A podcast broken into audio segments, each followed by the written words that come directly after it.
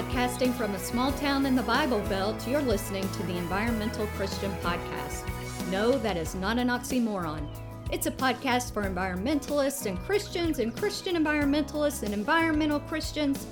Just keep listening. It's a podcast for you.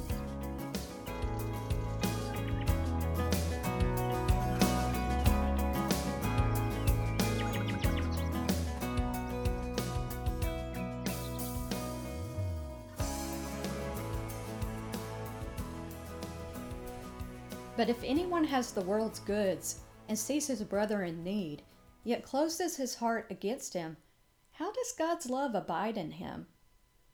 1 John chapter 3 verse 17 from the ESV. I've been doing Sunday school online for a year. For the majority of that time, it was just me and my girl Beth and her sneaky spouse who would listen and participate some off camera. Honestly, Without Beth, I don't know what I would have done. But now, we've pulled in a great group to discuss a hard topic.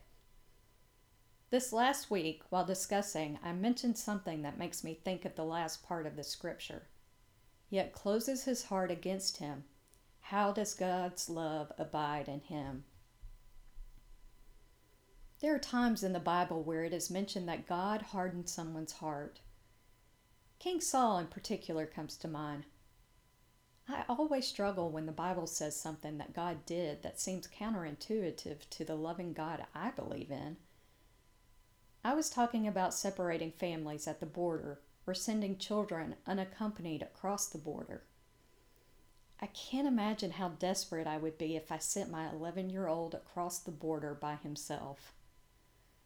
No matter the legality of it, I believe we should be able to feel compassion for such a situation. I think there is a misnomer that we can't have more than one emotion at a time.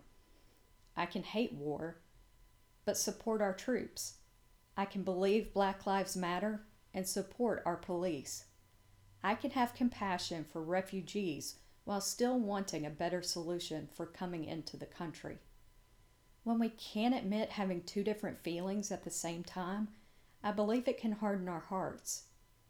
Beware. If you cannot feel compassion for those trying to escape a dire situation because you believe there is a system for coming into this country that they should follow, then I say beware.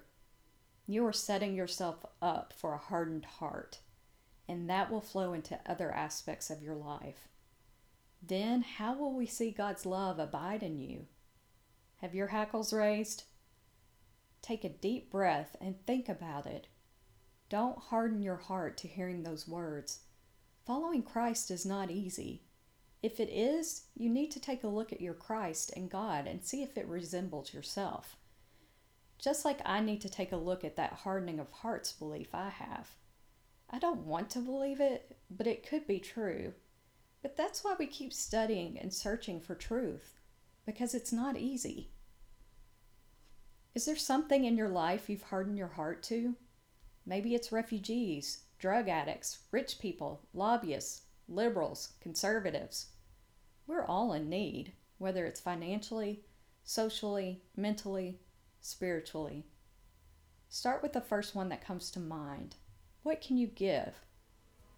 Give something away to help someone else.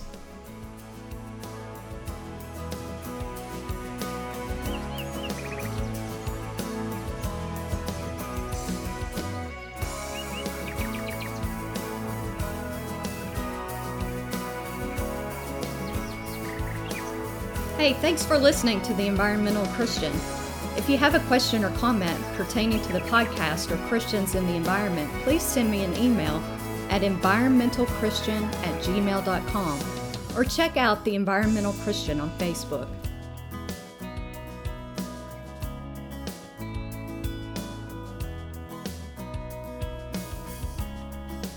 May the Lord bless you and keep you.